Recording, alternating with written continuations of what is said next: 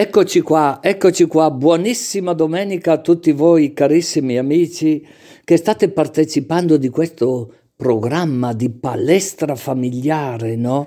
Eh, che bello entrare subito in sintonia con le testimonianze che ascolteremo, in modo particolare perché, come sapete, no? le cose della vita sono le nostre cose. Perciò ascoltare la viva voce eh, delle persone ci aiuta a comprendere come lo Spirito Santo sia presente e non tanto e sempre in un modo larvato eh, come potremmo immaginarci, ma proprio eh, con la vita, con le emozioni, con i sentimenti, con i desideri, con i sogni e anche tante volte con le frustrazioni, con le delusioni, con le riconciliazioni. Insomma, Entriamo subito nella prima testimonianza che è quella di Francesco. Francesco un uomo maturo e poi quello di un giovane, di un giovane entusiasta che sta lavorando. pensate un po' come guida, come guida del suo oratorio, incaricato dal vescovo precedente Luciano Monari, ne aveva incaricato 20 per la verità di questi giovani in 20 oratori della nostra diocesi. Ascoltate con quanta gioia, con quanta delicatezza eh, ci fa vedere il modo di lavorare con i giovani. E poi, eh, grazie a Dio che abbiamo questa bellissima testimonianza di Valeria Boldini, che voi conoscete già, no? Eh, teologa, studiosa della Bibbia, che ci dà molto di più di alcuni flash sul valore della mitezza, dell'umiltà, eh, che ci aiuta a essere proprio persone, persone, diciamo così, mature, mature. Amici, abbiamo con noi un signore, eh, un signore che la, non è né vecchio né giovanissimo, diciamo un uomo maturo, un uomo maturo. Eh? Adesso lui ci dice un po' i suoi dati e entriamo subito in sintonia con lui.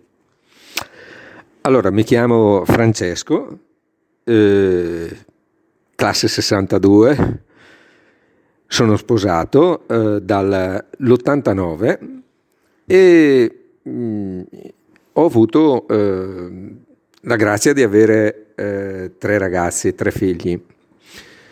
Ti ricordi il nome dei tuoi figli? Certo, allora il primo figlio del 90 si chiama Davide. Allora, eh, i nomi per non litigare con la moglie si sceglievano, il primo l'ha scelto il papà il secondo l'ha scelto la mamma e il terzo di nuovo il papà. Quindi eh, la seconda figlia si chiama Federica e la terza figlia si chiama Letizia. Ho capito, ho capito, benissimo.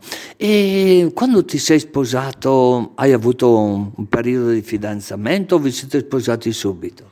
No, abbiamo avuto un periodo di fidanzamento, mm, siamo eh, stati fidanzati eh, tre anni. Perché? Perché è importante avere un periodo di fidanzamento? Il periodo di fidanzamento è importante per conoscersi, per eh, valutare anche eh, il modo di affrontare la, la, vita futura, la vita anche matrimoniale.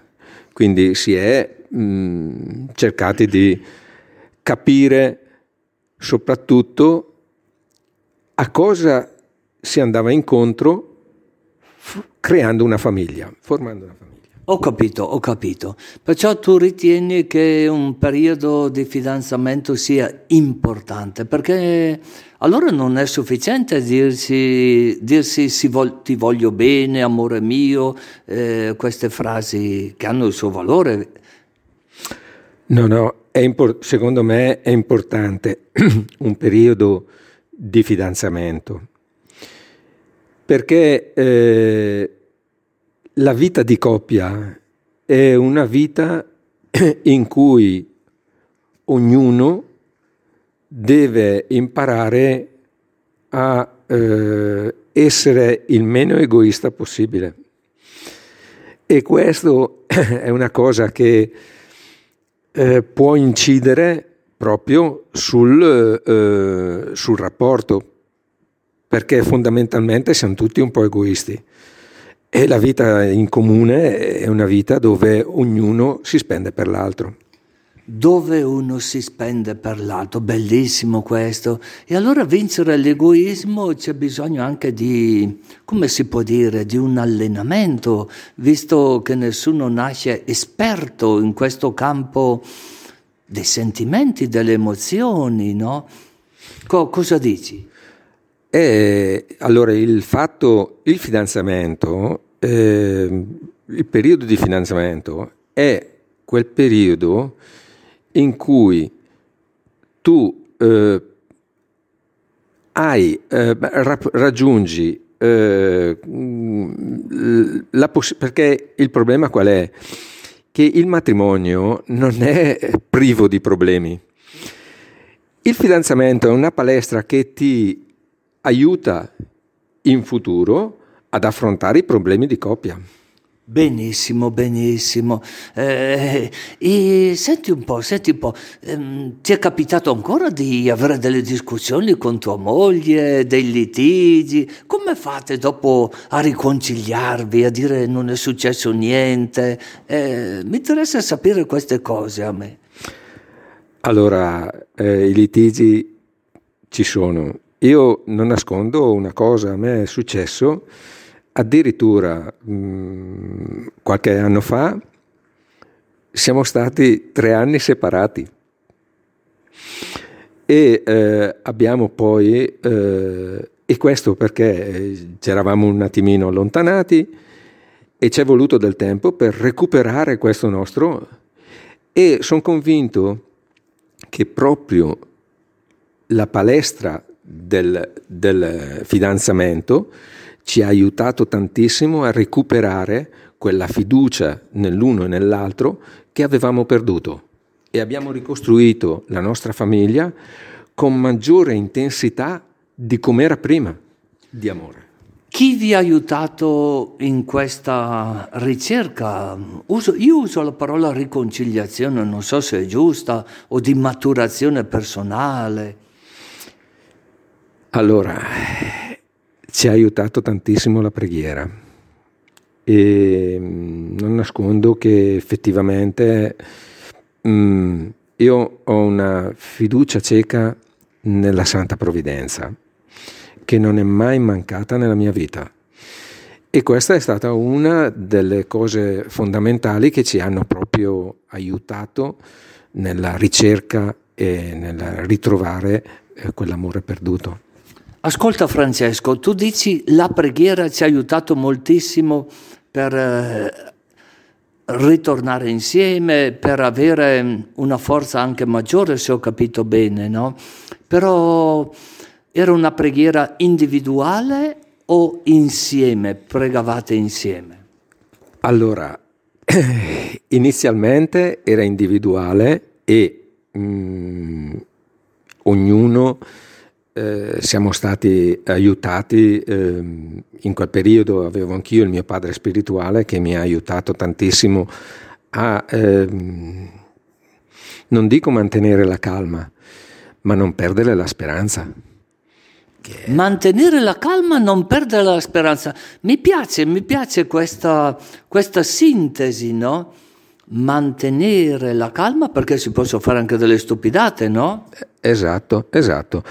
Cioè, in questo periodo, in questo, mm, in questo mm, momento in cui viviamo, dove tutto è moderno, è molto facile eh, sostituire eh, le cose rotte, mentre invece eh, la pazienza insegna che si possono aggiustare le cose rotte.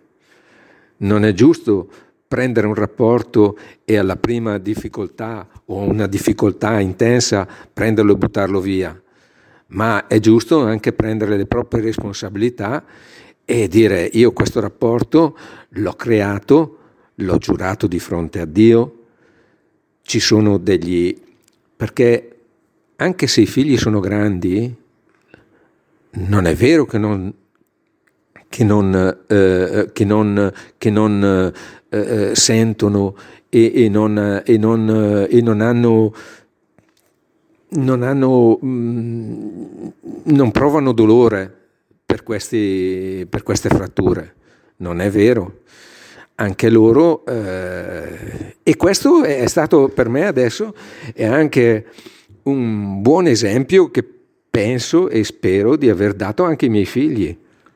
Bene, bene. Io ti ringrazio infinitamente Francesco per questo per questa sincerità innanzitutto, per questa autenticità, come descrivi cose in fondo molto personali, no? Però tam- alla luce di quella speranza, perché tu dici che la speranza non è mai venuta meno? In riferimento proprio ai sentimenti, alle emozioni che sono così fluttuanti tante volte. Eh, allora, la speranza non è mai venuta meno e qui, eh, e qui, e qui entra in gioco un po' eh, la fede e che anch'io eh, penso di avere avuto in dono soprattutto dalla mia mamma. Da tua mamma. Perciò quali sono i ricordi che hai della mamma? Ah, la mia mamma, io l'ho persa purtroppo da giovane, avevo 12 anni, però eh, ho un ricordo dolcissimo, un ricordo dolcissimo proprio nella, nella, mm, nel eh, esempio di vita domestica, semplice e di fede. Eh, una mamma che ho visto, mi ricordo, tribulare per, eh, ovviamente per, per, eh, per, il periodo in cui eh, avevamo visto, dove, dove insomma si stava crescendo, le difficoltà economiche, eccetera, ma sempre con un sorriso e una gioia proveniente dalla fede. Ho capito, ho capito. Ti senti di mandare un augurio a tutte le famiglie che sono sintonizzate con la ECZ in blu?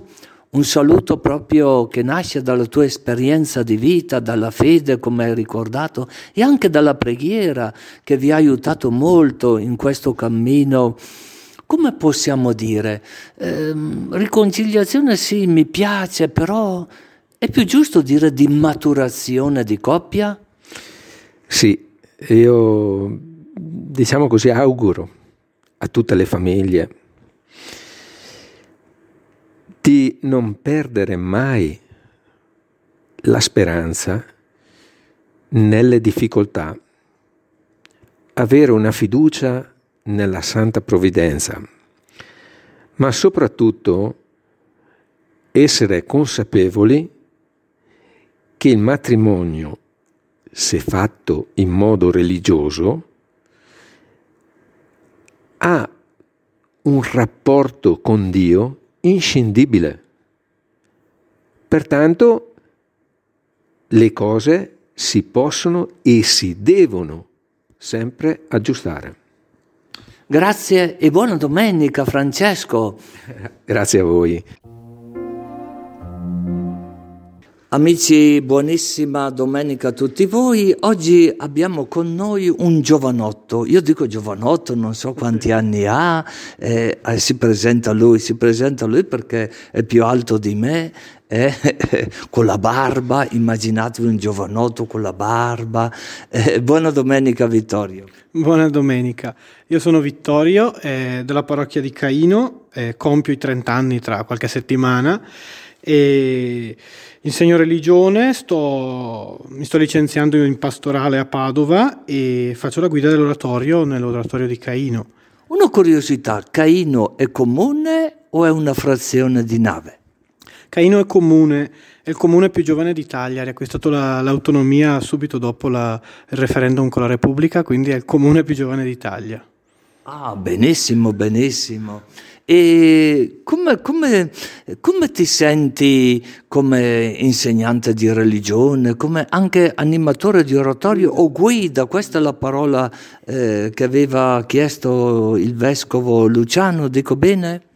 Sì, eh, il vescovo Luciano eh, qualche anno fa ha, con l'ufficio oratorio ha un po' studiato, ha un po' proposto questa ministerialità eh, nella nostra diocesi ha questa grande tradizione degli oratori, eh, che sono ambienti, anche l'oratorio salesiano, che deve essere abitato, deve essere custodito. Eh, e quindi eh, è nata un po' in diocesi questa figura delle guide dell'oratorio con mandato dal vescovo. Noi siamo, abbiamo un mandato dal vescovo per tre anni e siamo una ventina su tutta la diocesi. Perfetto, perfetto. Eh, eh, ma eh, scusami, eh, eh, tu hai papà, mamma, fratelli, sorelle?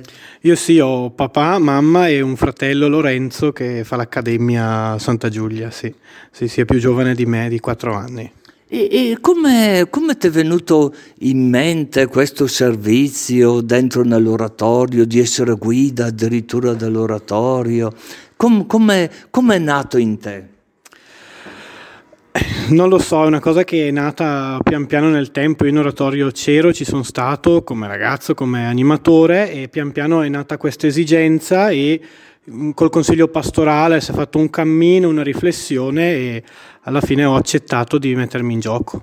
Perfetto, perfetto, molto bello, auguri tanto, no? Eh, mi sono piaciute quelle parole che hai detto, deve essere abitato, no? Poi ci spiegherai, ci dirai in che modo deve essere abitato. Nella tua famiglia, papà e mamma, per te sono un esempio? Sì, sì, assolutamente, assolutamente. Entrambi per la dedizione, la dedizione alle cose, il cuore che ci mettono, sì, sì. In che senso? Perché quando tu dici la dedizione uno può pensare a tutto. Sono dediti, dediti a tutto? Sono dediti alle cose importanti. Io vedo in, in, mamma soprattutto questa grande generosità verso tutti, veramente verso tutti, e in papà questa grande dedizione davvero eh, alle cose importanti. Eh, mio papà interviene eh, poco sulle cose importanti, ma quando interviene, interviene con una chiarezza e un amore lucido proprio.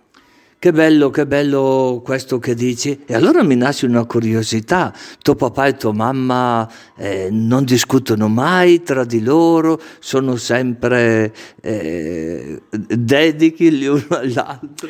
Adesso apro una parentesi eh, eh in questo programma. Papà e mamma sono separati, ma eh, devo dire che è stato... Um, in questi anni abbiamo recuperato tanto del rapporto familiare. Faccio un esempio: noi abbiamo festeggiato Natale insieme, tutti insieme, tutti e quattro insieme. Quindi c'è stato proprio un, un riallacciare i rapporti, i rapporti. Siamo una famiglia un, un po' particolare, come direbbe Papa Francesco, però è una bella famiglia. Ecco, eh, come diciamo così, una comunione non completa, qualcosa del genere, no? Eh, mi ricordo una frase dove si diceva eh, che la comunione imperfetta però sempre ha qualcosa di comunione, più o meno qualcosa del genere. E tu come hai sofferto questa separazione di papà e mamma? Se posso chiederti, o se è una cosa molto vecchia, come l'hai superata? Io ero, ero giovane, ero, ero in, piccolo, ero in prima media e quindi la sofferenza c'è stata indubbiamente. L'ho superata grazie alla comunità, grazie a, a catechisti, a persone che ho trovato sulla strada. Catechisti che hai trovato sulla strada, che ti hanno aiutato in, in questo cammino, diciamo così. Sì, persone, persone, che ho trovato sul sentiero, mi viene in mente l'immagine dei discepoli di Emmaus. Eh, io camminavo per questa strada affranto e qualcuno mi si è accostato e questo qualcuno in catechisti, in persone, eh, in amici eh, che mi si sono fatti presenti e lì poi ho, ho, ho letto dopo, col senno di poi, ho riletto la presenza del risorto che cammina nelle nostre vite. Certo, quello che tu dici per me è molto bello e confortante, per te soprattutto, eh, però mi chiedo, e se ci sono dei giovani che, non so se sfortunatamente o disgraziatamente, come si diceva una volta, soffrono magari delle separazioni più traumatiche, tu che sei anche una guida dell'oratorio, cosa consiglieresti? O cosa suggeriresti? Io mm, dico sempre ai miei ragazzi delle medie che le esperienze di male non sono mai totalizzanti, cioè il male non è mai assoluto, e questo ce lo dice anche l'esperienza cristiana, e quindi eh, consiglierei di trovare quella luce nel buio che ci aiuta ad andare avanti a fare forza, che può essere anche una presenza amica discreta, può essere eh, qualsiasi cosa che ci dà la forza di andare avanti. Eh, io vedo in oratorio eh, queste presenze anche degli animatori, dei gruppi adolescenti, delle presenze libere, ma che possono essere per i ragazzi dei punti di riferimento forti in queste situazioni difficili. Bella, bella, bellissima eh, questa testimonianza che tu ci stai dando. Se qualcuno si è messo in sintonia in es- con questo momento, eh, con l'ECZ, sappiate che stiamo dialogando così bene, in un modo ameno però profondo, con Vittorio, che cognome hai? Un, vi- cognome così particolare? De Giacomi. De Giacomi, è un cognome diffuso qui a Caino? Qui a Caino sì, sì, è il cognome più diffuso. De, De Giacomi, pensa un po'. E Puoi dirci qualcosa sull'importanza di vivere un'esperienza oratoriana? È vero che l'artefice, tutti sanno, no? è stato Don Bosco e, e con tante altre figure, no? anche femminili, ultimamente, che si ricorda questa esperienza eh, salesiana, per così dire. Sì, è, un'esperienza fondamentale importante. Io credo c'è una bella frase a Valdocco eh, da Don Bosco che oratorio è casa che accoglie, oratorio è una parrocchia che evangelizza e oratorio è una scuola che avvia la vita. Ecco, io credo che l'oratorio sia queste tre cose, ma non è una struttura, è uno stile. Credo che l'oratorio sia proprio uno stile di stare con i ragazzi, uno stile da vivere e è segnante e pregnante nella vita dei giovani. Cioè, chi fa un cammino in oratorio eh, resta, resta poi legato a un'esperienza di fede, perché l'oratorio ha questa plasticità di accompagnare le varie fasi della fede le varie fasi della fede, che importante, no? Eh, perciò una fede potremmo dire eh, pratica, una fede che tante volte entra anche in esperienze non solo di ritiro spirituale, di meditazione eh, della parola di Gesù, ma addirittura di campeggi o di altre esperienze di greste. Non so, quali sono quelle che a te sembrano più significative per eh, gli adolescenti, i giovani d'oggi? Noi abbiamo fatto a settembre eh, 15 giorni di vita comunitaria con i giovani, è venuto poi il vescovo Pier Antonio l'ultima sera a cena a concludere questa esperienza. E l'ho trovata estremamente bella, ecco uso questa parola, bella, bella perché ci ha dato la possibilità di eh, vivere tutti insieme una fede nel quotidiano, non fatta di, semplicemente di grandi momenti, di grandi convocazioni, ma proprio una fede di tutti i giorni, dal momento di preghiera al mattino, la colazione, il partire, andare a scuola, all'università, al lavoro, al momento la sera prima di andare a dormire di preghiera sul Vangelo del giorno dopo, con una meditazione, una risonanza con i giovani e con una fede che, abitava, che abita il quotidiano. Questa è stata un'esperienza molto bella di fraternità. Grazie, grazie per il tuo tempo, io ti faccio gli auguroni e sai cosa ti chiedo Vittorio? Visto che ti vedo così, non voglio dire mistico e spirituale, ma concreto allo stesso tempo, no, pratico e anche realista, non solo per l'esperienza tua familiare, ma anche quella di condivisione con tanti giovani che vedi ogni giorno nell'ambito scolastico, ti sentiresti di mandare tu io uso la parola una benedizione. Eh? una benedizione eh, a tutti i giovani che ci stanno ascoltando in questo momento, così come ti nasce dal tuo cuore.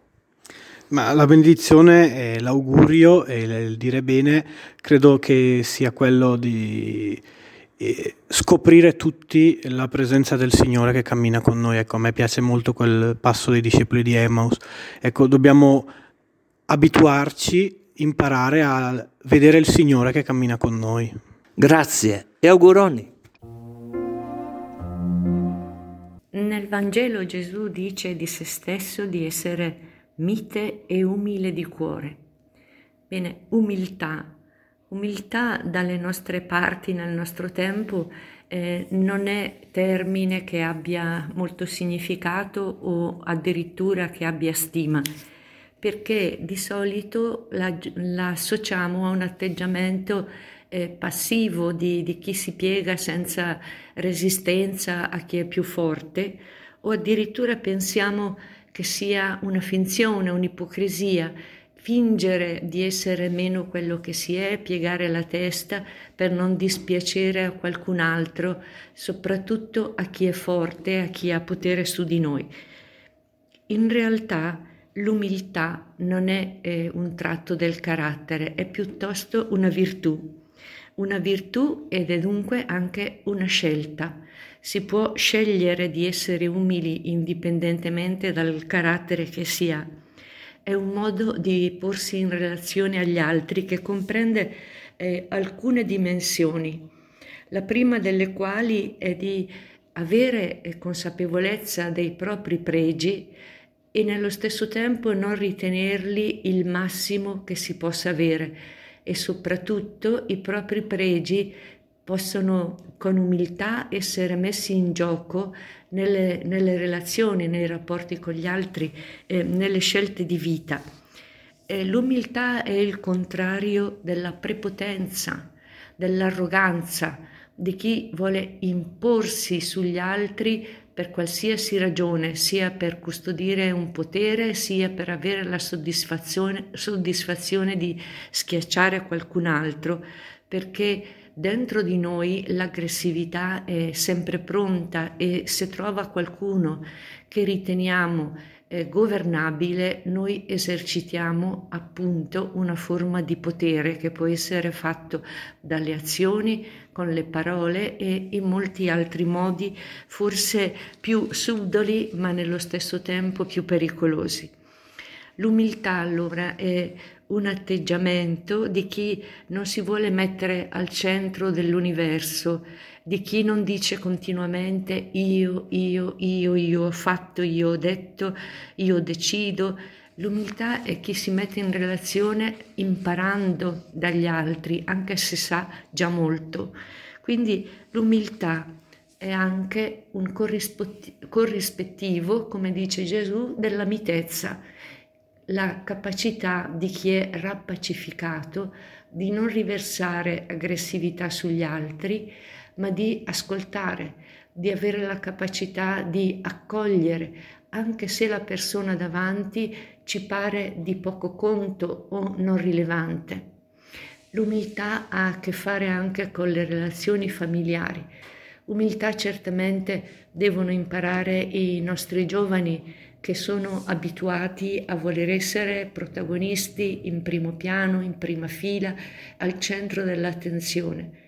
Umiltà però anche tra i coniugi, che equivale alla capacità di, con animo sereno, ascoltare ciò che passa nell'altro senza continuamente giudicare. L'umiltà sa diventare soccorso quando si vede una necessità, dal povero per la strada a chi abita nella nostra casa. Amici, ci salutiamo e nuovamente buonissima domenica a tutti voi con un invito al cinema eh, del nostro amico Pietro. E alla prossima, alla prossima se Dio vuole. Invito al cinema. Il film consigliato questa settimana è non c'è campo con la regia di Federico Moccia. La trama è molto semplice. una classe di liceali con i professori in gita scolastica ed intraprenderà esperienze di lavoro manuale in un piccolo centro della Puglia, dove, oimè, non è possibile la connessione telefonica dei cellulari. All'inizio è crisi totale. Ne succedono di tutte, ma allo stesso tempo fiorisce un'esperienza unica e irripetibile. Alunni, professori e abitanti del paesello creano relazioni interpersonali più vere, profonde, amicizia reale e non formale, capacità di conoscersi di più, apprezzarsi a vicenda, accettare i difetti degli altri, tutti aspetti meravigliosi della vita quotidiana che si possono raggiungere anche senza telefonino.